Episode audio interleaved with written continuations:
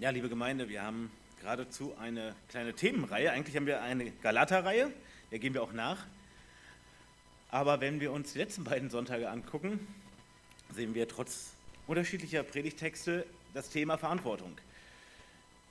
An, äh, sowohl gest, äh, gestern, sowohl letzte Woche mit Daniel Klei, als auch vorletzte Woche äh, zu Galater 5 ging es um die Frage äh, von dem Fällen von Entscheidungen.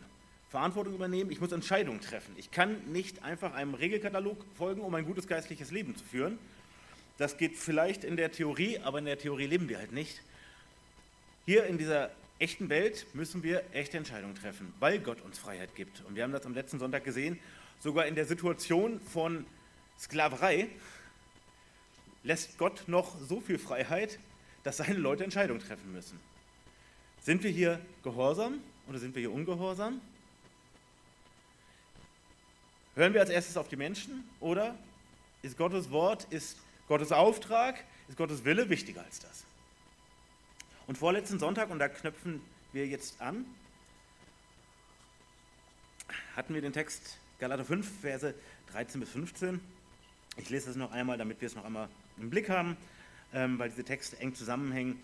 Ihr seid ja doch zur Freiheit berufen, liebe Brüder. Nur missbraucht die Freiheit nicht als einen willkommenen Anlass für das Fleisch, sondern dient einander durch die Liebe. Denn das ganze Gesetz findet seine Erfüllung in dem einen Gebot, du sollst deinen Nächsten lieben wie dich selbst. Wenn ihr, aber, wenn ihr euch aber untereinander beißt und fresst, so seht zu, dass ihr nicht voneinander verzehrt werdet.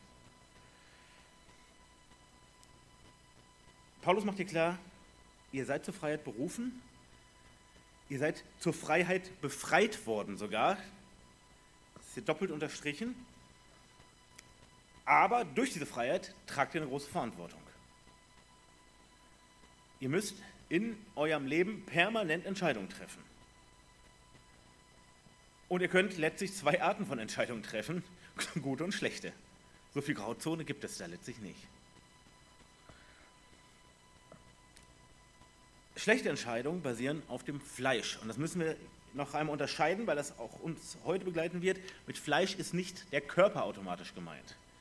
Also gar nicht so geringe Teile der christlichen Welt, auch historisch, ähm, haben das einfach verbunden mit dem Körper.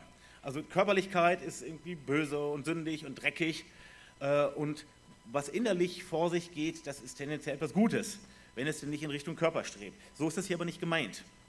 Das ist ein Sinnbild. Mit dem Fleisch ist unser Ego gemeint. Mit dem Fleisch ist gemeint unsere, unsere Ich-Verliebtheit, unsere Ich-Bezogenheit, unsere Gottlosigkeit, unser Egoismus. Das ist hier mit dem Fleisch gemeint. Und das ist wirklich traurig und das wäre ja nochmal ein äh, Thema für einen eigenen Themenabend oder ähnliches oder für eine Sonderbibelstunde mal, wie viel Schaden angerichtet wurde durch Leibfeindlichkeit in christlichen Hintergrund. Das ist nicht unser Thema, aber ich hoffe, wir haben es jetzt auf dem Schirm. Das heißt hier nicht, der Körper ist böse und körperliche Bedürfnisse sind böse oder körperliche Regungen oder irgendetwas. Nein, der Leib ist von Gott gemacht. Das, die, die Sünden, die wir auch mit dem Leib begehen, basieren auf unserer Seele, basieren auf unserem bösen Herzen. Das ist das Problem, nicht der böse Leib. Also, er sagt, missbraucht die Freiheit nicht, um wieder nach eurem alten Ego zu leben, nach eurem Ich-Denken. Hört auf mit diesem Ellenbogenprinzip. Dafür habt ihr die Freiheit nicht bekommen. Ihr habt die Freiheit bekommen, um sehr verantwortungsvoll damit umzugehen. Und wie machen wir das? Ihr führt hier kein neues Gesetz auf, sondern erklärt die Erfüllung des ganzen Gesetzes, nämlich in der Liebe zum Nächsten. Wenn du von echter Liebe geleitet bist, das wissen wir, es geht hier nicht einfach nur um ein, ein, Bauchgefühl oder eine kurzfristige Gefühlsregung. Ich bin jetzt gerade einfach emotional sehr aufgeregt, weil ich jemand sehr gerne mag. Das nicht, sondern Liebe als Entscheidung, Liebe als Hingabe an Gott und den Nächsten. Wenn diese Liebe mich leitet, wenn ich mich immer wieder ausrichten lasse von dieser Liebe, dann erfülle ich letztlich das Gesetz dann gehe ich mit dieser Freiheit gut um. Wenn ich ich bezogen diese Freiheit gebrauche, missbrauche ich sie. das ist letztlich die Zusammenfassung des Ganzen. Und jetzt geht es hier weiter. Deshalb heißt unsere Predigt heute auch im Anschluss an die letzte, bzw. vorletzte Predigt, letzte Galaterpredigt, Freiheit und Verantwortung Teil 2. Was Christen tun können und sollten.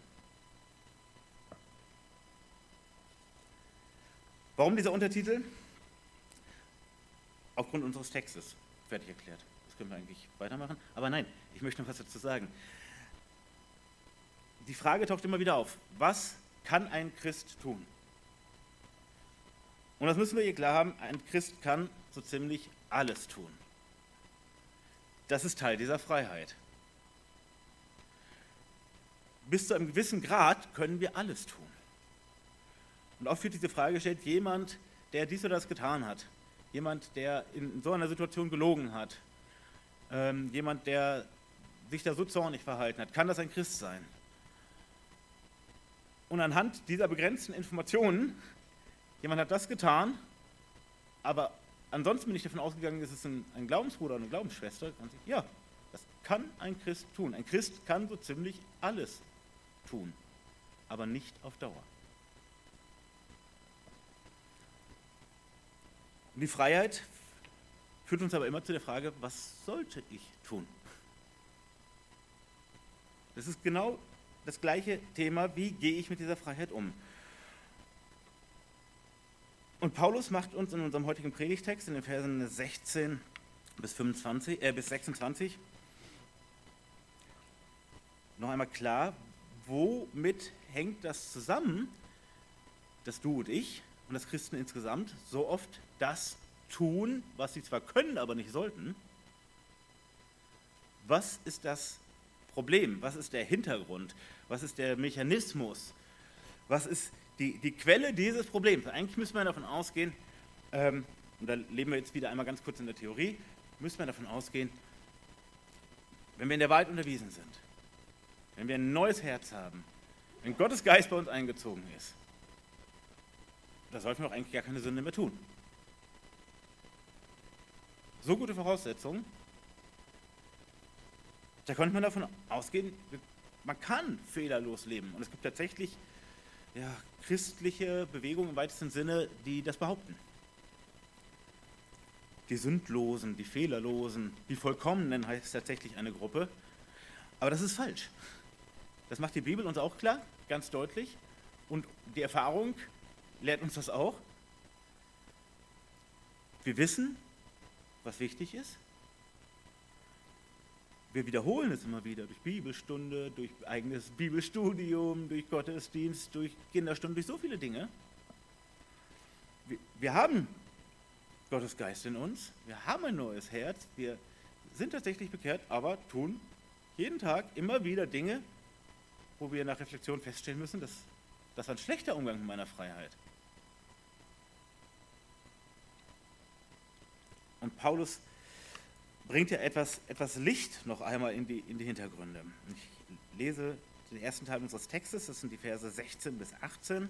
Das ist unser erster Punkt. Der heißt unser innerer Kampf. Ich sage aber, wandelt im Geist, so werdet ihr die Lust des Fleisches nicht verbringen. Denn das Fleisch gelüstet gegen den Geist und der Geist gegen das Fleisch und diese widerstreben einander, sodass ihr nicht tut, was ihr wollt. Wenn ihr aber vom Geist geleitet werdet, so seid ihr nicht unter dem Gesetz.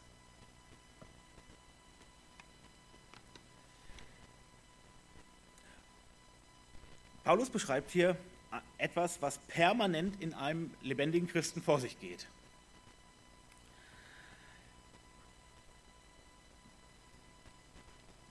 Der Geist, der in uns wirkt, der uns verändert, der uns erinnert an die wichtigen Dinge, der Gottes Wort lebendig macht in uns. Dieser Geist ist in einem permanenten Kampf mit unserem Fleisch. Also nochmal, nicht mit unserem Körper, sondern mit unserem alten Adam. Der sagt, komm zurück ins alte Leben. Komm, es ist so einfach.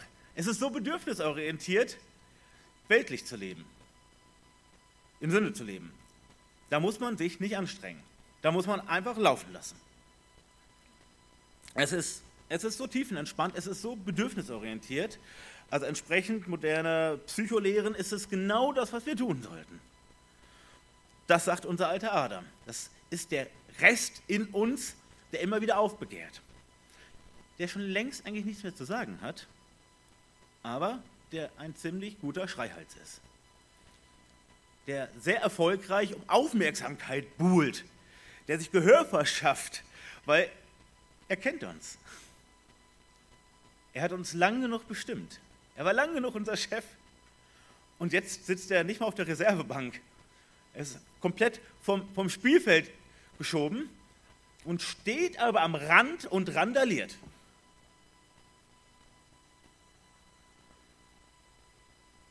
Und die beiden ringen innerlich letztlich um die Dominanz bei uns. Ringen um die Aufmerksamkeit. Wer ist hier der Boss? So könnte man das beschreiben. Und das ist nicht bei manchen Christen so, das ist nicht bei angeschlagenen Christen exklusiv so, nicht bei jungen oder besonders bei alten Christen, sondern bei allen Christen. Deshalb wer der Ansicht äh, ist, dass er durch ähm, gewisse Jahre im Glauben oder gewisse Ämter oder gewisse was ich, Bibelschulabschlüsse oder andere Dinge, sagt, ich bin da fertig. Der zeigt eigentlich nur, er hat noch nicht mal wirklich angefangen, scheinbar. Zumindest mit der Selbstreflexion. Und Paulus spricht auf sich selbst bezogen auch von so etwas. Er sagt von sich selbst auch, ich, ich tue nicht das, von dem ich weiß, dass es gut ist, obwohl ich es tun möchte. Und Paulus ist wirklich ein, ein großes Vorbild für das erste Jahrhundert und auch für uns heute ein großes Vorbild. Wir dürfen davon ausgehen, dass Paulus nicht gerade undiszipliniert war. Und Paulus war sicher auch kein Schwächling, auch im Kampf mit sich selber nicht. Und er beschreibt das von sich selber, dass ihm letztlich das immer wieder passiert, beziehungsweise er immer damit konfrontiert ist und oft genug auch nicht der Geist gewinnt in diesem Kampf. Und es ist wichtig, dass wir davon wissen. Denn wenn wir davon ausgehen, wenn ich ein, ein Christ geworden bin und ich bin vielleicht so über die ersten ähm, ja, ganz aufregenden Monate hinweg und ich denke, okay, ich, jetzt sollte ich auf dem Weg sein, langsam ein erwachsener Christ zu werden oder ein reifender Christ. Und ich habe aber Kämpfe, egal mit welchem Themenbereich. Kann sein mit, mit meinem Mundwerk, kann sein mit meiner ähm, Freundlichkeit, mit meinem Zorn oder, oder, oder. Können verschiedene Themen sein. Dann kann mich das wirklich fertig machen, wenn ich glaube, diese Kämpfe hören irgendwann auf. Wenn ich bekehrt genug bin, wenn ich jetzt genug Bibel gelesen habe, wenn ich jetzt dies oder das doch noch getan habe, werde ich diese Kämpfe los. Ich bin noch nicht gut genug, kommt dann vielleicht. Bin ich tatsächlich bekehrt? Weil wie kann das sein? nochmal, ich habe doch Gottes Geist und ich weiß doch alles und ich stehe doch nicht mehr am Anfang. Das muss ich doch jetzt mal loswerden. Das haben die anderen doch nicht. Dann lass dir sagen, doch, das haben alle. Und wir sehen auch an diesem Punkt, es ist katastrophal, wenn eine Fassadenkultur gepflegt wird. Also wenn es uns äh, besonders wichtig ist, dass unsere Geschwister denken, es ist bei uns immer alles supidupi. Es geht mir immer richtig gut, es läuft super klasse im Glauben, in der Ehe 1a mit den Kindern, alles gar kein Problem, auf der Arbeit, Mission, es ist, dann läuft es richtig super. Wenn ich das signalisiere, heuchle ich, lüge ich und entmutige auch noch den anderen. Und es ist besser, wenn wir offen kommunizieren, natürlich nicht im Rahmen einer Gruppentherapie oder so, sondern äh, da, wo wir Gemeinschaft miteinander haben, ähm, ist es wichtig, dass wir uns über geistliche Fragen auseinandersetzen auch, dass wir wirklich geistliche äh, Gespräche führen und einander auch ähm, unter dem Deckmantel des Vertrauens auch sagen, du, ich, ich habe an einem anderen Thema zu kämpfen und zu knapsen immer wieder oder an anderen Themen. Und bei mir war das so und so. Und ich habe eine Zeit lang, jeden Tag hat mich das niedergeschlagen gemacht. Und dann hat Gott geschenkt, dass ich da mal mehr Erfolge hatte. Und dann kamen wieder härtere Kampfeszeiten. Oder das Thema, Gott sei Dank, ähm, bin ich vorerst los, soweit ich es überblicke. Aber dafür hat Gott mir andere Baustellen aufgezeigt, wo ich, wo ich herausgefordert bin. Und da kämpft mein alter Adam wieder um die Vorherrschaft. weil das halt die Themen sind, wo ich besonders ansprechbar sind. Und wir werden da im weiteren Predigtext nochmal drauf kommen. Wir müssen uns auch klar machen, es gibt keine Sündenhierarchie bei Gott. Es gibt nicht schlimme und noch schlimmere Sünden bei Gott.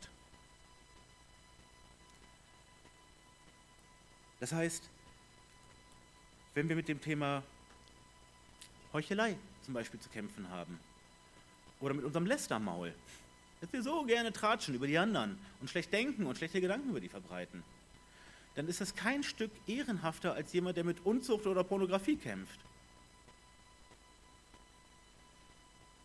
Sünde ist Sünde.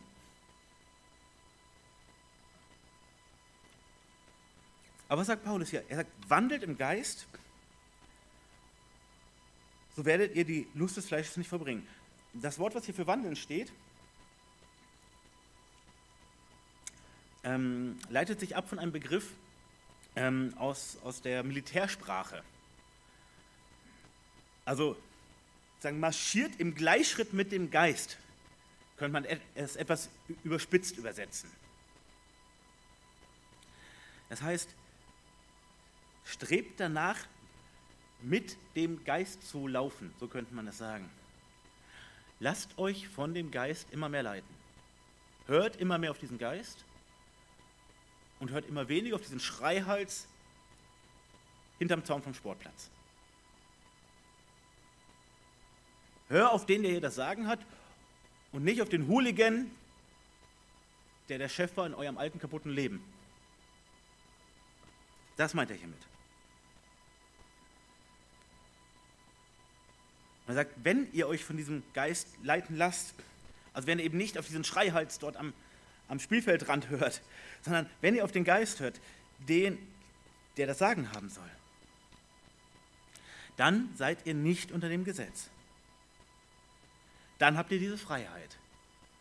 Auf den Geist hören heißt Freiheit haben. Mit dem Geist im Gleichschritt marschieren heißt Freiheit haben. Das klingt erstmal widersprüchlich für unsere menschlichen Vorstellungen, weil Gleichschritt und Freiheit, das passt eigentlich gar nicht zueinander. Aber der Geist gibt uns den Takt vor, so können wir das sagen. Er gibt uns immer wieder die Orientierung.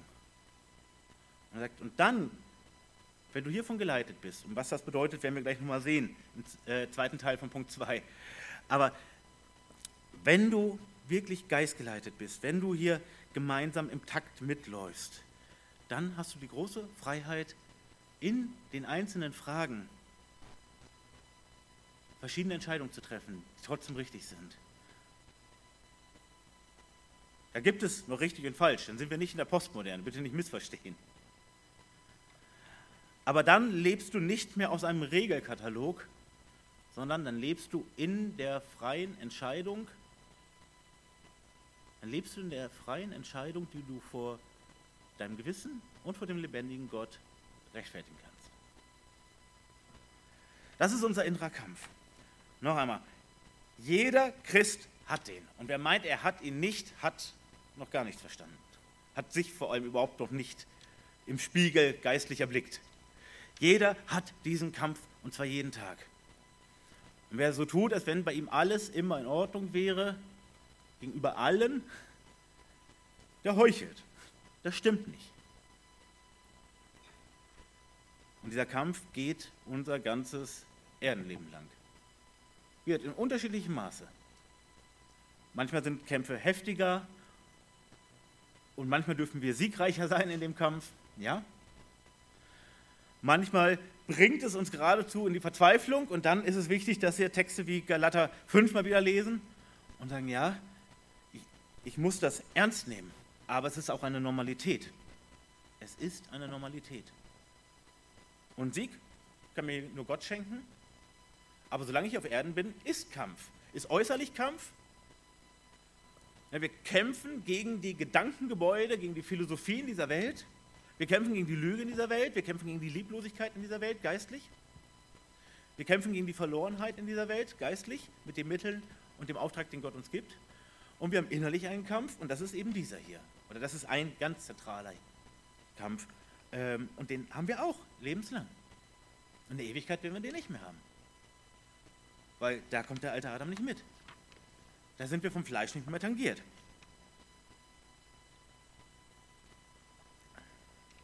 Und wir wollen jetzt weiterschauen, und das ist dann der zweite Punkt, die Früchte unserer Ausrichtung.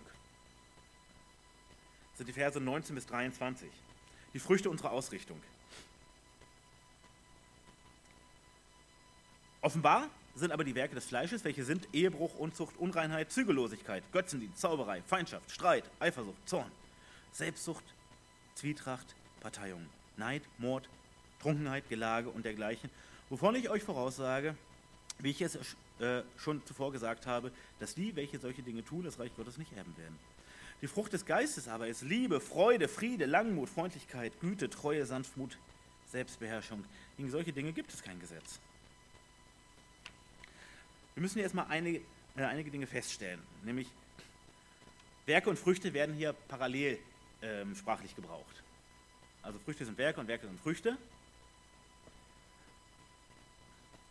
Und Vers 19 sagt uns zunächst einmal, die fleischlichen Werke sind ersichtlich fleischlich, also offenbar. Da sieht man, das sind fleischliche Werke. Das ist, eine, das ist nicht so schwierig zu identifizieren. Da brauchen wir kein Kosmos-Bestimmungsbuch. Äh, das kann man so sehen.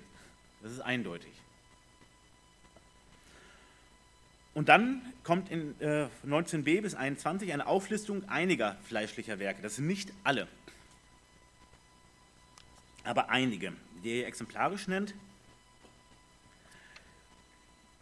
Möglicherweise, weil ähnliches auch im, im ähm, Galater-Umfeld bekannt geworden ist. Oder die Galater mit irgendwie zu tun hatten indirekt. Und wir haben hier verschiedene Kategorien. Nämlich einmal sinnliche Taten, also Unzucht, ähm, was oft assoziiert wird mit Prostitution, Unreinheit, und das ist moralische Unreinheit gemeint, also nicht Hände nicht gewaschen, sondern innerlich äh, verschmutzt. Ähm, in diesem Fall können wir auch davon ausgehen, dass es hier um, um den sexuellen Bereich geht. Also ähm, Gedanken, Ausrichtung, Ausschweifung. Äh, unter Ausschweifung kann man zusammenfassen, Promiskuität zum Beispiel, also mehrere Partner haben. So, das sind sinnliche Taten. Dann haben wir falsche Anbetung, Götzendienst und Zauberei. Äh, Zauberei kann man auch äh, übersetzen mit Hexerei.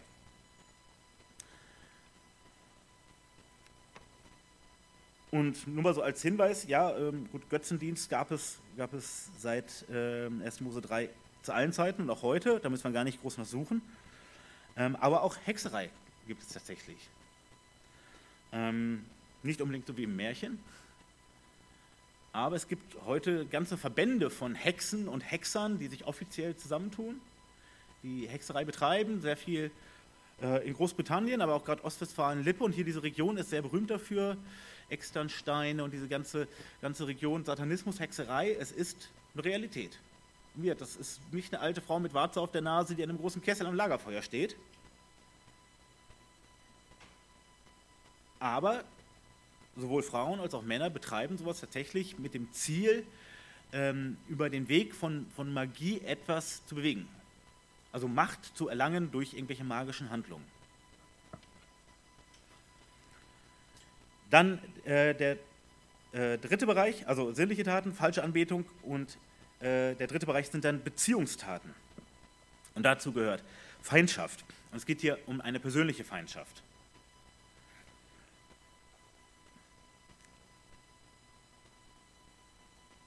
Und dazu gehört, dass ich diese Feindschaft betreibe. Also eine passive Feindschaft funktioniert auch nicht so wirklich. Man kann sich lange anschweigen, aber eine Feindschaft will gepflegt werden. Also sollte nicht gepflegt werden, aber ähm, ich muss schon was dazu beitragen. Ich, ich fütter diese Feindschaft, ähm, ich, ich, provoziere, ich gieße Öl ins Feuer, ähm, ich, ich, hasse, ich ähm, stachel andere auf. Das ist alles Teil von persönlicher Feindschaft. Das ist hiermit gemeint. Streit. Ähm, Arnold Fruchtenbaum schrieb dazu, ähm, bei Streit können wir durch den Kontext und den Begriff, der hier gebraucht wird, davon ausgehen, dass es um Uneinig Uneinigkeit geht und Rivalitäten. Ähm, möglicherweise auch speziell im Background von Gemeinde. aber auch auf anderer Ebene. Also ich habe ein persönliches Problem mit jemand. Eifersucht. Und hier ist pathologische Eifersucht gemeint. Also dass ein Mann eine gesunde Eifersucht in Bezug auf seine Frau hat, ähm, das ist gut. Aber eine pathologische Eifersucht im Sinne von kein Vertrauen haben, immer misstrauisch sein, immer vermuten, was könnte dort geschehen. Und das ist auch nicht exklusiv auf Ehe, aber am ehesten begegnet es uns im Rahmen von Ehe. Zorn, und mit Zorn ist hier gemeint Rachedurst. Also jemand hat mir entweder tatsächlich oder meiner Meinung nach äh, irgendetwas Schlechtes getan und ich möchte, dass der dafür büßt, dass der leidet. Letztlich, ich will nicht vergeben, sondern ich will dafür sorgen, dass ihm auch Schaden zuteil wird. Selbstsucht. Und Selbstsucht klingt natürlich erstmal extrem allgemein, aber auch hier ähm, finden wir gute Hinweise in den Kommentaren, was mit diesem Begriff gemeint ist. Spaltung beispielsweise in Gemeinde. Also, dass ich nicht fähig bin, Teil einer, einer Gemeinde zu sein, einer geistlichen Gemeinschaft zu sein, weil ich habe immer noch eine Spezialmeinung und ich lasse mich auch von nichts anderem überzeugen. Und ich bin so super egozentrisch, dass ich nicht gemeinschaftsfähig bin. Das ist mit Selbstsucht gemeint. Also jeder geht seinen eigenen Weg und zwar bis zum bitteren Ende. Und wenn es die Gemeinde zerreißt, egal, und ob es wahr ist oder nicht, für mich ist es wahr und ich bin überzeugt und ich höre mir nichts anderes an, weil ich bin so ein Dickschädel. Selbstsucht. Zwietracht. Denke ich, brauche ich nicht weiter erläutern. Ähm, in der Ehe, in Freundschaften, in geschwisterlichen Beziehungen. Parteiung. Hier geht es um äh, ihr Lehren und um Menschenzentriertheit, ganz speziell im Background von Gemeinde. Also wir sehen, diese Auflistung bezieht sich einerseits viel auf Gemeinde und viel aufs äh, private Miteinander, also Ehe, Familie, Freundeskreis, Parteiung und Neid. Können wir auch übersetzen mit Missgunst. Ich gönne dem anderen nicht, dass er was Schönes, dass er was Gutes hat. Das gönne ich ihm nicht. Und dann die vierte Kategorie, also sinnliche Taten, falsche Anbetung, Beziehungstaten haben wir sehr ausführlich uns angeschaut. Maßlosigkeit, nämlich Trunkenheit.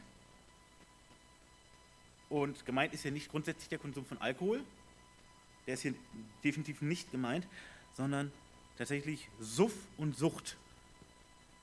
Also wenn ich so trinke, dass ich mich selbst nicht mehr beherrschen kann oder wenn ich ähm, mich binden lasse durch das Trinken weil ich so regelmäßig mache, keine Kontrolle mehr über mich selber habe und so weiter und so fort. Und Gelage. Gelage können wir auch übersetzen mit, mit Orgien. An dieser Liste fallen wenigstens zwei Dinge auf. Alle Taten, die hier beschrieben werden, stellen einen Missbrauch von Dingen dar, die eigentlich gut, richtig und von Gott gegeben sind. Und wir sehen hier das Prinzip von Satan. Er nimmt immer das, was, was göttlich ist oder was von Gott gegeben ist, was von Gott gesegnet ist, und er verdreht es und entweiht es. Ne, wenn wir nochmal über diese Themen gucken, die sinnlichen Taten, das ist immer eine Verdrehung von Sexualität, die Gott gibt, die etwas Wunderbares ist, wo wir einen ganz klaren Auftrag innerhalb der Ehe auch zu haben. Äh, ein Vorrecht, wunderschön, und das sind Verdrehungen von Sexualität. Falsche Anbetung erklärt sich, denke ich, schon von alleine.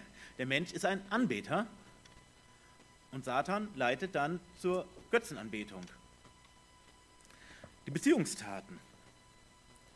Auch da, wir sind als, als Beziehungswesen gemacht und all diese Punkte können wir uns anschauen, ähm, sind Verdrehungen von eigentlich guten Prinzipien. Eifersucht zum Beispiel. Gott selbst ist eifersüchtig, ist ein eiferner Gott, ein eifersüchtiger Gott. Und wie ich eben schon meinte, in einem bestimmten Maß ist Eifersucht sogar nötig.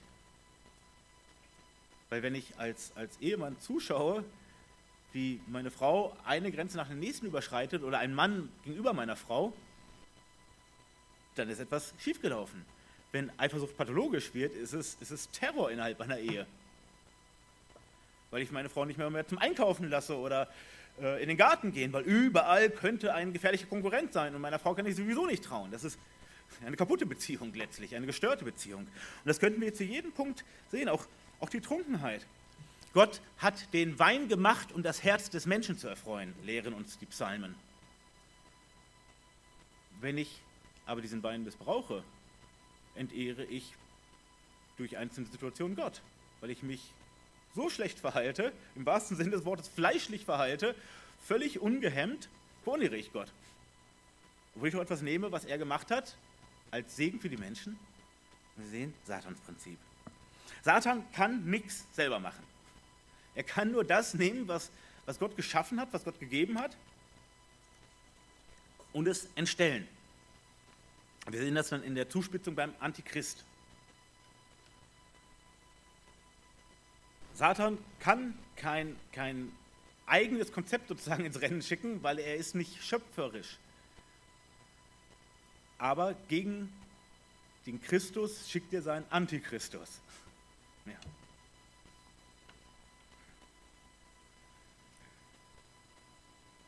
Und all diese Dinge, die ja genannt wurden, das ist beim fleischlichen Menschen normal. Es ist nicht verwundernswert und viele Dinge davon sind alltäglich. Und auch unser Leben war davon bestimmt, ganz egal, wie hübsch wir es verpackt haben. Sie sagen vielleicht, ja gut, ähm, ich hatte kein Problem mit Trunkenheit in, in meinem alten Leben. Aber wenn du diese Punkte mal anguckst, spätestens bei Fragen wie Neid, Streit, Feindschaft, denke ich, wird jeder zugeben müssen, ja, das kenne ich. Aus meinem alten Leben und in einem gewissen Maß sicher auch darüber noch hinaus. Das ist das eine, was auffällt. Also es sind eigentlich gute Dinge, die entstellt werden, die auf den Kopf gestellt werden. Und das zweite, was auffällt, Paulus sagt in Vers 21, dass solche, die diese Dinge tun, nicht das Reich Gottes erben werden. Und das müssen wir nur einmal klären, was das bedeutet. Handelt es sich hier also um Todsünden, die noch schlimmer sind als normale Sünden? Das hatte ich eben schon gesagt, nein. Sind das Spezialsünden, die zum Abfall führen? Oder Sünden, die nicht mehr vergeben werden können? Nein, nochmal, es gibt keine Steigerung von Sünde. Damit verharmlosen wir nicht diese Punkte, sondern stellen Sünde insgesamt realistisch dar, wie die Bibel es tut. Römer 6,23, wir kennen das, denn der Lohn der Sünde ist der Tod, aber die Gnadengabe Gottes ist das ewige Leben in Christus Jesus, unserem Herrn. Also nicht der Lohn der Unzuchtsünde ist der Tod und der Heucheleisünde, der Lügensünde, der und so weiter ist halbtot. Nein, das gibt es nicht.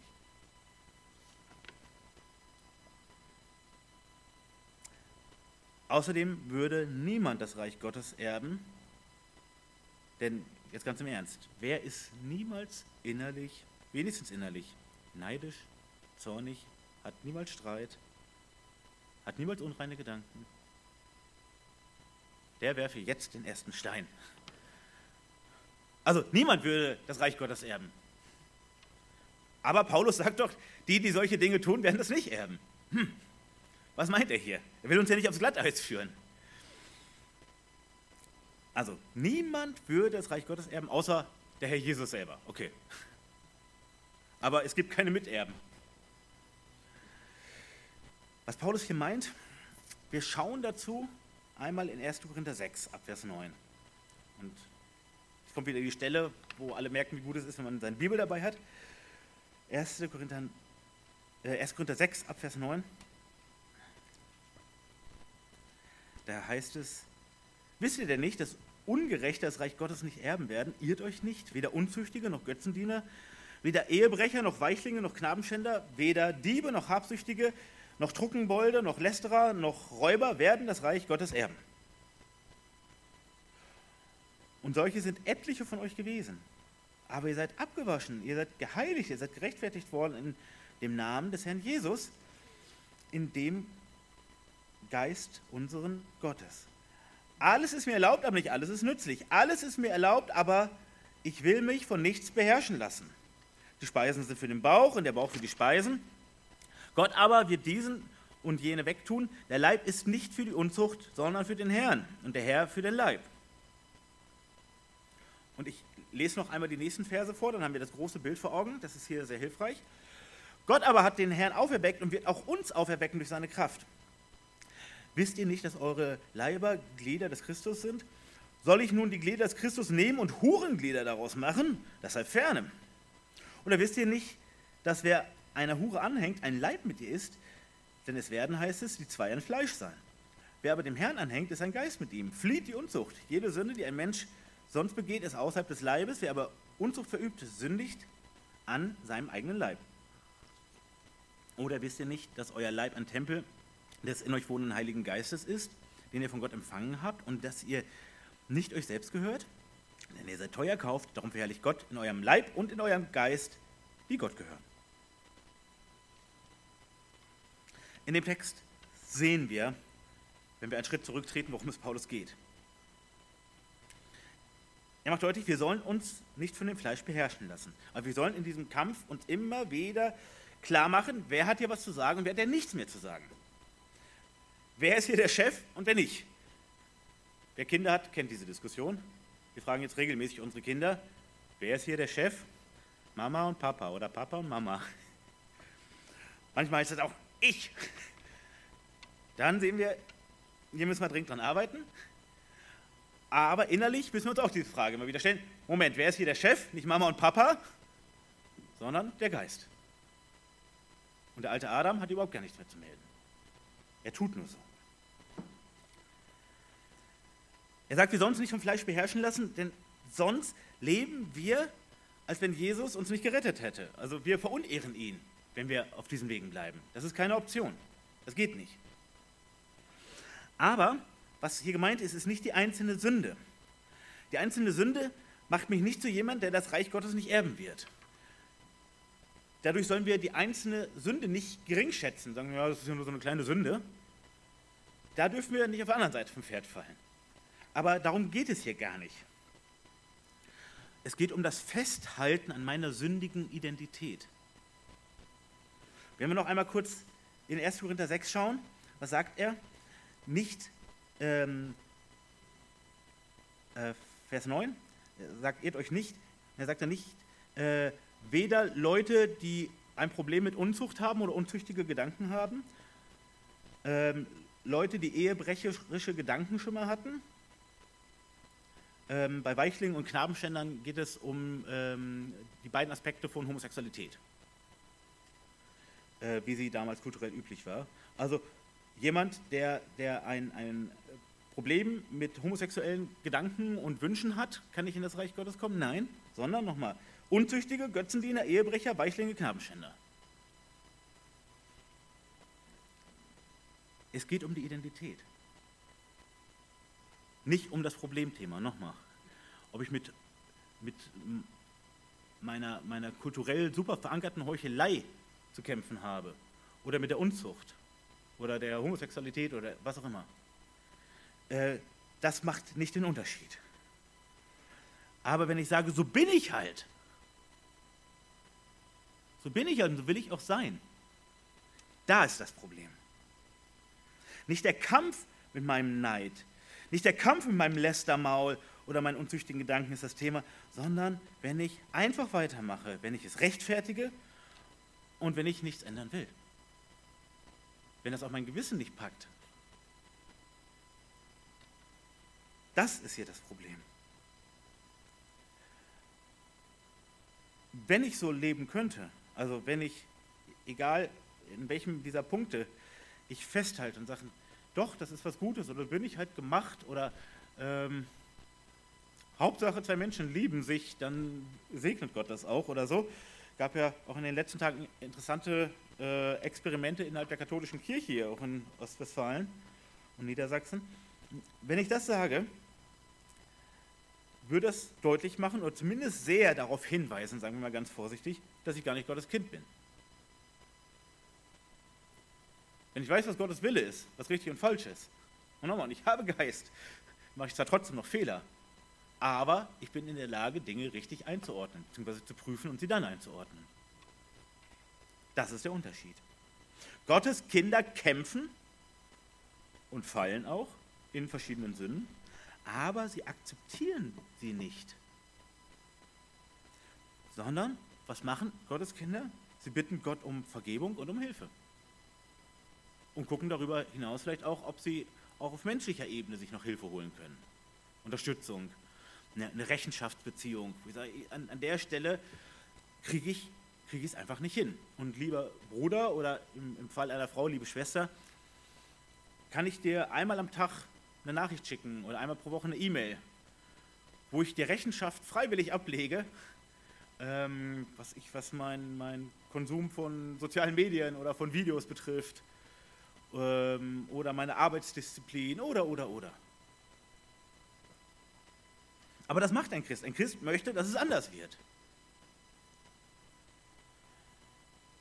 Christen wollen wachsen. Scheinchristen wollen das eben nicht. Scheinchristen wollen ihre Ruhe haben. Sie wollen in Ruhe ihre Sünde leben und halten fest. Und solche werden das Himmelreich nicht erben. Aber auch echte Christen können sich in einzelnen Sünden verrennen, eine Zeit lang. Und im schlimmsten Fall kann man sogar etwas taub werden, wenn, wenn, wenn Gott uns züchtigt. Also eigentlich ist eine Züchtigung Gottes. Gott lässt Leid in unserem Leben zu, um uns dahin zu führen, änder das. Du weißt es doch eigentlich schon. Aber geh es jetzt an. Es ist dringend notwendig. Ich ermahne dich. Eine wirklich göttliche Ermahnung. Und selbst da kann man sich ein Stück weit abstumpfen, sogar als Christ. Nicht völlig. Aber dass man tatsächlich eine ganze gewisse Zeit in diese Richtung läuft, so von Gott gezüchtigt wird und es ausblendet.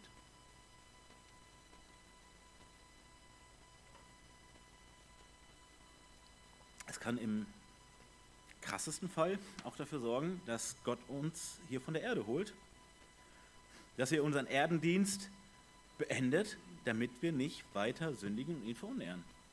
Das kann durchaus der Fall sein. Wir können nicht automatisch den Schluss ziehen, wer, wer weiter sündigt, wird sterben. Wir werden alle körperlich, leiblich erstmal sterben, ja. Das wissen wir nicht automatisch. Aber sowas gibt es durchaus im Einzelfall. Ein kurzes Leben aufgrund fehlender Kampfbereitschaft. Das wäre wirklich ein trauriger Abgang von dieser Welt. Und für uns kann das auch bedeuten, dass wir jemanden aus der Gemeinde ausschließen müssen, also ihm äußerlich dem Satan übergeben. 1 Timotheus 1,18 und folgende, 1. Korinther 5, Abvers 3. Ähm, ja, sowas hat es gegeben und sowas ist durchaus auch nötig, wenn jemand daran festhält. Das heißt nicht, dass jemand nochmal in einer Sünde gefallen ist und ich ihn deshalb ausschließe, aber wenn jemand nicht bußbereit ist, wenn jemand keine Veränderung will, dann ist es sogar notwendig, ihn auszuschließen. Zum Wohle der Person und vor allem zum Wohle der ganzen Gemeinde. Schauen wir uns jetzt die andere Seite an. Welche sind nun die Früchte, wenn ich mich von Gottes Geist leiten lasse? Noch einmal die Zusammenfassung. Liebe, Freude, Friede, Langmut, Freundlichkeit, Güte, Treue, Sanftmut, Selbstbeherrschung. Und die Liebe steht hier nicht zufällig an erster Stelle. Und nochmal Liebe haben wir eben schon abgeklärt. Wie immer im biblischen Sinne geht es um eine bewusste Entscheidung. Liebe auch als Herausforderung, ähm, emotionale Liebe, die ist entweder da oder sie ist nicht da. Und wenn sie da ist, dann fallen ganz viele Dinge leicht. Und es ist schön, wenn auch eine emotionale Liebe wächst. Das ist sehr gut. Aber erstmal ist hier mit Liebe gemeint wirklich die Entscheidung, Gott und meinen Nächsten mit Liebe zu begegnen. Also das Beste in Gottes Sinne zu tun. Für meinen Nächsten, beziehungsweise zu Gottes Ehre. wenn ich mich vom Doppelgebot der Liebe leiten lasse. So sind die weiteren Handlungen, die hier genannt werden, die Folge dessen. Ohne geistliche Liebe werde ich nichts davon erreichen. Wir haben das in der Lesung gehört. 1. Korinther 13, Vers 4, die Liebe ist langmütig und gütig, die Liebe beneidet nicht, die Liebe prahlt nicht, sie bläht sich nicht auf, sie ist nicht unanständig, sie sucht nicht das ihre, sie lässt sich nicht erbitten, sie rechnet das Böse nicht zu, sie freut sich nicht an der Ungerechtigkeit, sie freut sich aber an der Wahrheit, sie erträgt alles, sie glaubt alles, sie hofft alles, sie erduldet alles. Was bedeutet dann diese Liebe in Bezug auf meinen Nächsten? Schauen wir uns mal 1. Korinther 13 an. Wenn ich meinen Nächsten liebe, dann bin ich geduldig mit ihm und gütig. Gütig heißt, ich suche nicht die Fehler beim anderen, um ihn fertig zu machen, sondern wenn es nicht etwas ist, wo ich, wo ich aus Liebe ihn vielleicht auch ermahnen muss oder darauf hinweisen sollte, wenn es nur etwas gegen mich ist, okay, wir gehen einfach weiter. Wir wollen nicht kleinkariert sein, gütig. Liebe ist nicht neidisch. Denke an unsere Negativliste, die wir eben betrachtet haben. Sie bläht sich nicht auf, sie prahlt nicht, also sie stellt sich nicht selbst in den Mittelpunkt. Es ist nicht unanständig. Also echte Liebe ist nicht unzüchtig, könnten wir auch sagen. Ist nicht pervers oder äh, ähnliches. Sie ist auch nicht bösartig. Sie lässt sich nicht erbittern. Das heißt, die Liebe ist im wahrsten Sinne des Wortes freimütig. Ich begegne meinem Nächsten nicht mit Liebe, weil ich erwarte, dass ich ein Plusgeschäft mache dabei. Also ich handle mit meinem Nächsten nicht in Liebe, weil ich meinen Vorteil suche dabei. Bedeuten würde das ja auch, wenn mein Nächster mir nicht das gibt, was ich mir erhoffe, oder wo ich meine, dass ich einen Anspruch darauf habe, weil ich ihm Gutes getan habe, weil ich in Liebe mit ihm umgegangen bin, ähm, dann werde ich verbittert, dann ist er mir halt nicht mehr wichtig. So ist Liebe nicht. Sie rechnet das Böse nicht zu, also nochmal, sie sucht nicht die Fehler, sie macht nicht die, die Fehlerliste beim anderen auf. Ja, das schließt aber nie aus, das gehört auch zur Liebe, dass ich darauf hinweise, wo, wo Sünde im Leben des anderen ist. Nicht um ihn fertig zu machen, sondern ich ihn liebe, um ihm zu helfen, um ihn darauf hinzuweisen, um ihn an die Hand zu nehmen, in so einem Sinne. Nicht, du bist doch selber so ein, ein Sündenlump, guck mal da. So, das, das ist das Gegenteil. Das ist nicht Liebe. Aber wenn ich dem anderen Dinge nicht sage, die wichtig sind, auch für sein geistliches Leben, für eine gesunde Selbstreflexion, für geistiges Wachstum, das wäre auch lieblos. Sie freut sich nicht an der Ungerechtigkeit, auch nicht, wenn es zu meinem Vorteil ist. Sie freut sich an der Wahrheit, auch wenn die Wahrheit zu meinem Nachteil ist, also kurzfristig wenn mir mit der Wahrheit auf die Füße getreten wird zum Beispiel. Wenn die Wahrheit aufzeigt, ich habe was falsch gemacht. Sie erträgt alles. Sie ist leidensbereit. Sie erduldet alles, sie hofft alles, sie glaubt alles. Ähm, damit ist nicht gemeint, jemand, der von Liebe geleitet ist, ist total leichtgläubig und nicht, nicht prüffähig. Das ist damit nicht gemeint sondern dass ich in Bezug auf meinen Nächsten versuche, vom Besten auszugehen. Also wenn mein Nächster mir sagt, ich habe das nicht so gemeint, dann möchte ich es ihm glauben. Vielleicht fällt mir das noch emotional schwer, weil ich irgendwie aufgeregt bin oder wütend bin, eigentlich noch. Aber die Liebe in mir sagt, okay, dann, dann möchte ich dir das auch glauben, dass du das nicht so gemeint hast. Das ist hiermit gemeint. All diese Haltungen werde ich nur entwickeln, wenn ich meinem Nächsten und Gott so liebe, dass ihr Wohl zum entscheidenden Faktor in meinen Entscheidungen wird. Das ist hier der große Punkt. Ich werde erst geduldig mit meinen Mitmenschen, wenn ich ihnen in, in geistlicher Liebe begegne. Ich werde erst treu gegenüber meinem Nächsten, wenn ich von Liebe geleitet bin. Da sehen wir wieder, wie entscheidend die Liebe für die Freiheit ist. Wir können mit der Verantwortung der Freiheit nur umgehen, wenn wir uns vom Geist leiten lassen und wenn wir uns in Liebe leiten lassen.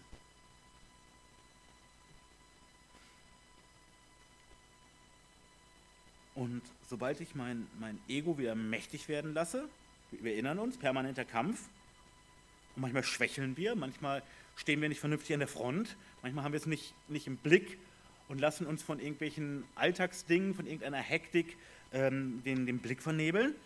Also mein, mein Ego wird wieder mächtig, mein, mein alter Adam kommt wieder raus. Dann herrscht wieder das Fleisch und dann denke ich wieder schlecht von meinem Bruder, von meiner Schwester. Ich rede schlecht über die anderen. Ich unterstelle ihnen Sachen. Ich suche Vorwürfe beim Nächsten. Ich verletze, ich schädige. Ich fördere Konflikte. Ich will Stress, ich will Recht haben. Aber wenn ich, wenn ich mich wieder, wieder reorientieren lasse, wenn ich dem Geist wieder Raum gebe, und das heißt, die unbequeme kritische Selbstreflexion mit der Bibel und mit Gottes Geist.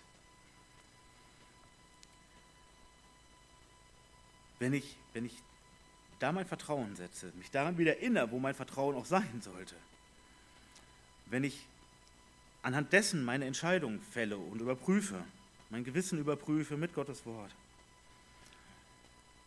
und wenn ich bereit bin, mich immer wieder auch selbst hinterfragen zu lassen, dann wächst auch meine Freundlichkeit, dann wächst auch meine Treue, dann wächst meine Geduld. Das hängt zusammen. Also das heißt, es, es funktioniert nicht wie Bodybuilding. Wir können es von, von Spiegel stellen und sagen, so, und jetzt Langmut üben. Mm, geht nicht. Du kannst dich auch nicht mit der Bibel hinsetzen und Langmut üben. Du kannst was darüber lernen. Ein Beispiel dafür finden und Erklärungen und Ausführungen über Langmut, also über Geduld. Ja, aber das kannst du nicht theoretisch üben. Das geht nur praktisch. Das, das sehen wir, das ist wie die Liebe. Liebe geht nicht theoretisch. Theoretisch müssen wir uns klar machen, was das bedeutet. Aber lieben können wir nur in der Praxis. Und wir können es auch nur üben. Vom Frieden bestimmt sein, das geht nur in der Praxis. Sanftmütig und selbstbeherrscht sein, geht nur in der Praxis. Kann ich nicht am Schreibtisch machen, geht nicht. Und weil ich es in der Praxis nur übe und weil ich in einem permanenten Kampf bin, werde ich immer wieder auch nicht erfolgreich dabei sein. Aber, und das ist auch wirklich gut, mit jemandem im Gespräch zu sein, also mit dem, mit dem Ehepartner oder vielleicht einfach mit einem, einem guten Freund, einer guten Freundin, äh, die einen äh, wirklich gut kennt. Manchmal bemerken wir die Veränderung auch gar nicht mehr, weil wir so fixiert sind auf dieses Thema. Und man sagt, ey, pff, das hat sich bei dir schon, also zumindest was ich sehen kann, total viel geändert. Und manchmal kommen wir an solchen Punkten auch dann nicht mehr weiter, weil wir uns eben nur noch darum drehen. Und das kann wieder zum Ego-Karussell werden. Also wir kommen zurück ins alte Ego-Programm, weil wir uns nur selbst damit abrackern, ähm, wie kann ich geduldiger werden. Und ich bin hier so ungeduldig. Und dann schaust du die ganze Zeit nur auf dich und was wieder nicht geklappt hat und was nicht gut genug war. Und eigentlich geht es ja darum, dass dein Nächster davon profitiert, dass du ein Segen bist für deinen Nächsten dadurch und stattdessen bist du wie das kleine Ego-Monster, sozusagen im Therapiemodus gerade, wo es immer nur sich selbst auf die Füße guckt und sagt, oh, ich bin aber noch nicht gut genug,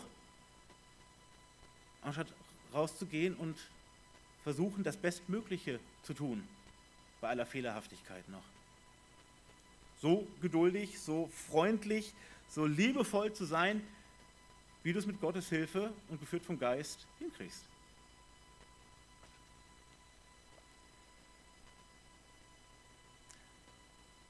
Und du wirst immer, immer vertrauter mit diesen unmenschlichen Haltungen.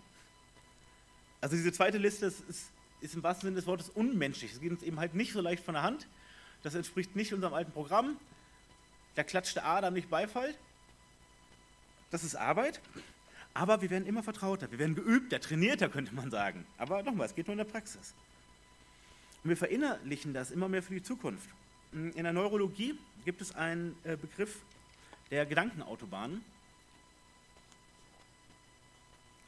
Mm, Im Zusammenhang zum Beispiel mit, mit Traumata ist das ein großes Thema.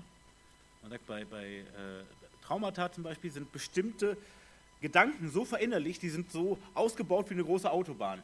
Und deshalb fahren wir gedanklich auch immer gerne darauf. Das ist bewährt, das kennen wir, das ist ähm, super asphaltiert, aber es ist nicht ein guter Weg, es ist nicht eine gute Straße. Und wenn wir merken, dass, dass das schlechte, nicht hin, äh, ähm, hilfreiche Gedankenmuster sind, die wir da haben, Gedanken haben, äh, die wir da sind, ähm, dann muss das neu erstmal eingeübt werden. Da sind es erstmal kleine Trampelpfade und umso häufiger wir diese betreten, umso breiter werden die Wege und irgendwann haben wir neue Gedankenautobahnen. Das ist nur Neurologie. Da geht es nur um unsere Gedanken. Es geht noch nicht um unsere Seele dahinter. Soweit schaut die Neurologie noch gar nicht, kann sie auch noch gar nicht schauen. Aber wir sehen den Unterschied zum Geistlichen. Aber dieses Prinzip, das können wir im Geistlichen auch erfahren. Nämlich die Dinge, die uns anfangs noch so schwer fallen, weil sie so gegen unsere Natur sind. Und sie fallen uns immer, immer leichter, wenn wir sie häufiger praktizieren. Und ihr Lieben, da sehen wir wieder, wie entscheidend wichtig Gemeinschaft ist. Wenn ich alleine zu Hause hocke und, nicht für ungut, ihr Lieben, wenn ich immer nur ein Streaming-Christ bin, wenn ich mich aus, aus Angstmacherei äh, zu Hause verkrieche und keinen mehr besuche und mich nicht besuchen lasse, dann kann ich Liebe, Freude, Friede, Langmut, Freundlichkeit, Güte, Treue, Sanftmut, Selbstbeherrschung letztlich nicht lernen. Werde ich es nicht. Wir brauchen die Gemeinschaft. Und in der Gemeinschaft üben wir das Ganze und andere üben ihre großen Baustellen. Und dafür stellt Gott uns auch zusammen. Und mit der Zeit fällt es uns viel, viel leichter. Und trotzdem haben wir noch einen Kampf. Und auf diesem geistlichen Weg herrscht dann die große Freiheit, wie Paulus hier sagt. Kein Gesetz heißt nicht gesetzlos, sondern viele Möglichkeiten, Gutes zu tun, Gottes Willen zu tun. Es geht nicht mehr um die starren Vorgaben. Gott hat da auch individuelle Pläne in den Einzelentscheidungen. Die große Linie, was richtig und falsch ist, das zeigt er uns auf. Aber wie der einzelne Weg ist, das ist unterschiedlich. Und Gott gibt uns Raum für die eigenen Entscheidungen. Und jetzt kommen wir zu unserem letzten kurzen Punkt. Verantwortungsvolle Reife erlangen. Dort heißt es in den Versen 24 bis 26, die aber Christus angehören, die haben das Fleisch gekreuzigt samt den Leidenschaften und Lüsten. Wenn wir im Geist leben, so lasst uns auch im Geist wandeln. Lasst uns nicht nach leerem Ruhm streben, einander nicht herausfordern, noch einander beneiden. Nun leitet Paulus die Galater und auch uns an, wie wir in der Freiheit reifer und verantwortungsvoller werden. Und er erinnert uns an die Realität, die wir im Alltag viel zu schnell vergessen. Und deshalb, wir brauchen immer wieder Wiederholung. Auch die Erwachsenen, aber auch die Kinder. Er erinnert uns daran, die Sünde hat keine Herrschaft über uns. Wir sind nicht mehr Sklaven der Sünde.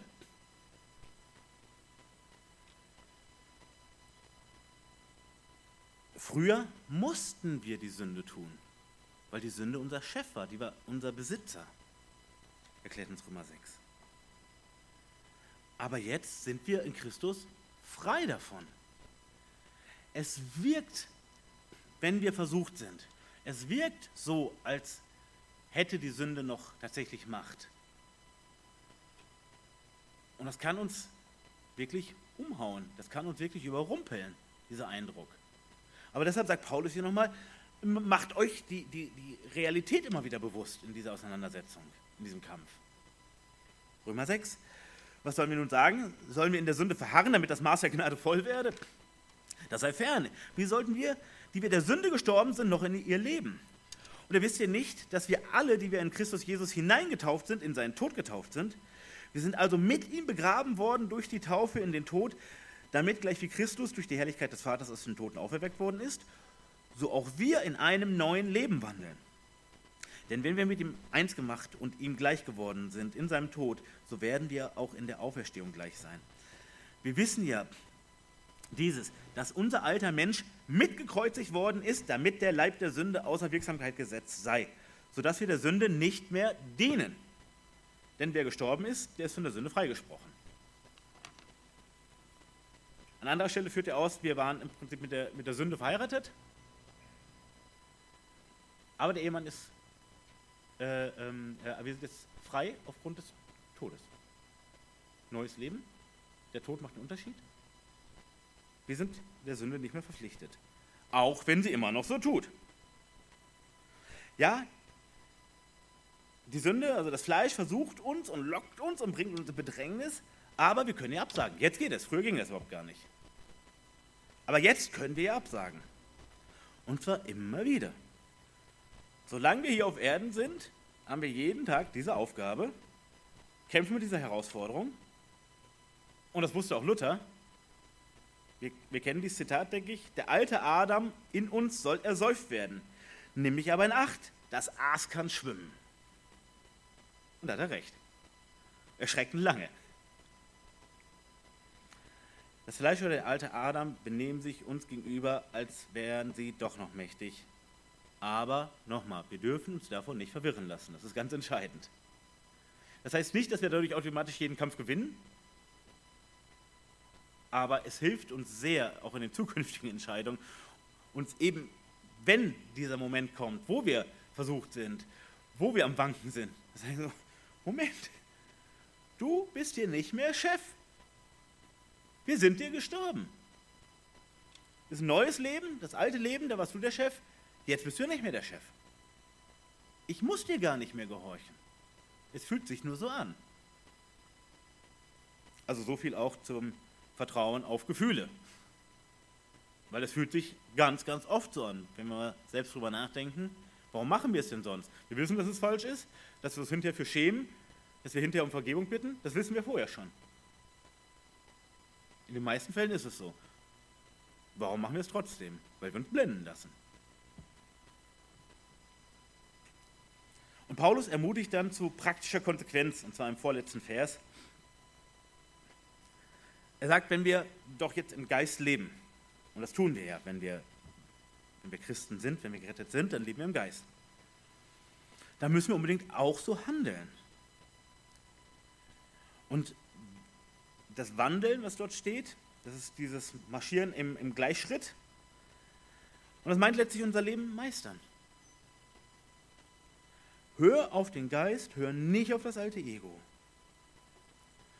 Und mit drei praktischen Folgen, äh, äh, mit drei praktischen Beispielen für die Folgen einer fleischlichen Haltung gegenüber unseren Geschwistern, leitet Paulus dann das Ende von diesem Abschnitt ein und den Übergang zum nächsten. Vers 26 nochmal, lasst uns nicht nach leerem Ruhm streben, einander nicht herausfordern, noch einander beneiden. Er spricht von uns, also das heißt, er schließt sich selbst direkt mit ein, er schließt uns auch gleich mit ein. Dann sagt er, wir gemeinsam wollen nicht nach leerem Ruhm streben, also nach, nach menschlicher Bewunderung, nach so einer Luftnummer, nach, nach Fame, würde man heute sagen. Einander nicht herausfordern, also im Sinne von Fronten aufmachen, das, was uns auseinandertreibt, ja gut, einander beneiden ist klar, dem anderen nichts gönnen. Er könnte auch sagen, wenn wir im Geist leben, dann müssen wir liebevoll miteinander umgehen und Gott den ersten Platz geben. Er zeigt, dass er genau weiß, wie schwierig das oft in der Praxis ist. Aber auch, wie schädlich unsere Fleischorientierung ist. Es macht direkten Schaden. Es verunehrt Gott und es macht hier Beziehungsschaden. An diesen Beispielen sehen wir das. Geistlich Schaden und menschlich Schaden erleiden wir hier. Und der Unterschied zu diesen Auflistungen, die wir vorher hatten, diese beiden Listen, hier sind es direkt Taten. Das andere waren Haltungen.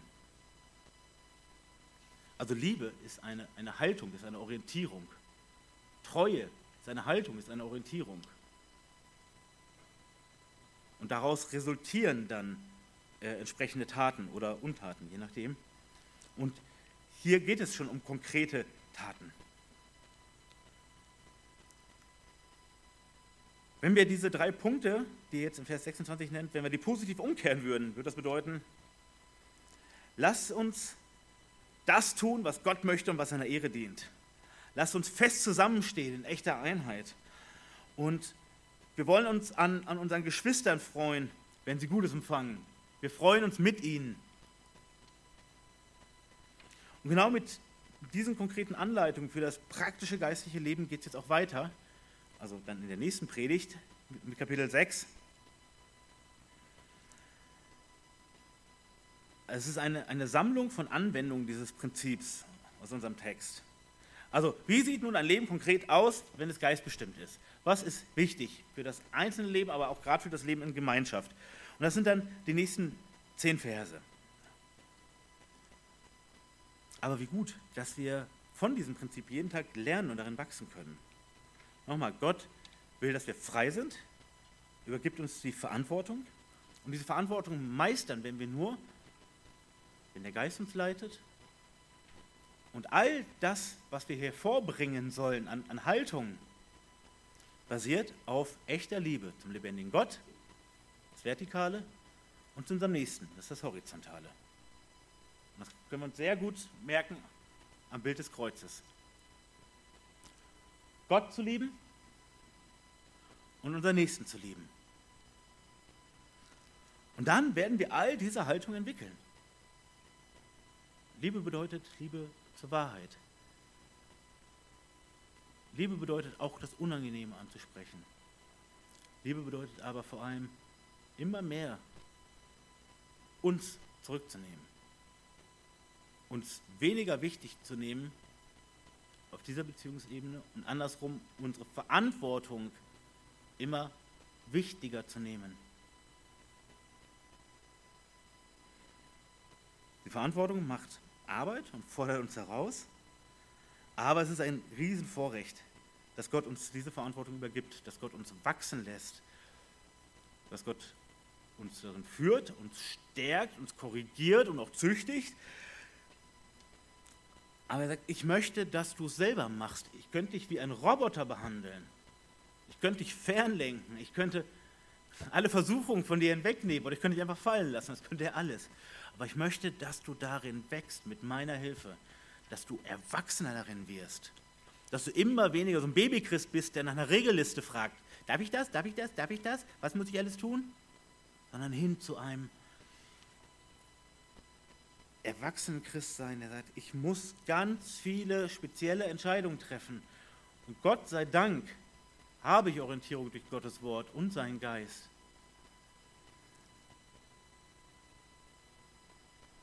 Und diese Verantwortung sorgt auch dafür, dass ich, dass ich Fehler mache. Sorgt auch dafür, dass ich hinterher, hoffentlich erst hinterher feststelle, ähm, wenn es denn falsch war, aber dass ich es nächstes Mal besser machen möchte. Aber Gott will uns an dieser Stelle haben. Er will, dass wir frei sind, lebendig sind, wachsend sind. Und jede Entscheidung, die du und ich, die wir treffen müssen, heute, morgen und nächste Woche, all diese Entscheidungen sind eine Erinnerung daran, dass wir so gesehen keine Knechte mehr sein müssen, dass wir nicht versklavt sind, sondern dass wir adoptiert sind, freigekauft sind, in Freiheit gestellt sind, aber nicht allein gelassen. Das ist der große Unterschied. Gott lässt uns nicht allein und ihm sei die Ehre dafür, dass er uns miteinander zusammenstellt, damit wir in diesem Kampf und in diesem Wachstum und in den vielen Entscheidungen einander aufhelfen dürfen, einander wieder zurechtbringen dürfen, füreinander da sein dürfen. Und selbst wenn kein Mensch mehr da ist, ist Gottes Geist, damit Gott selbst, bei und in uns.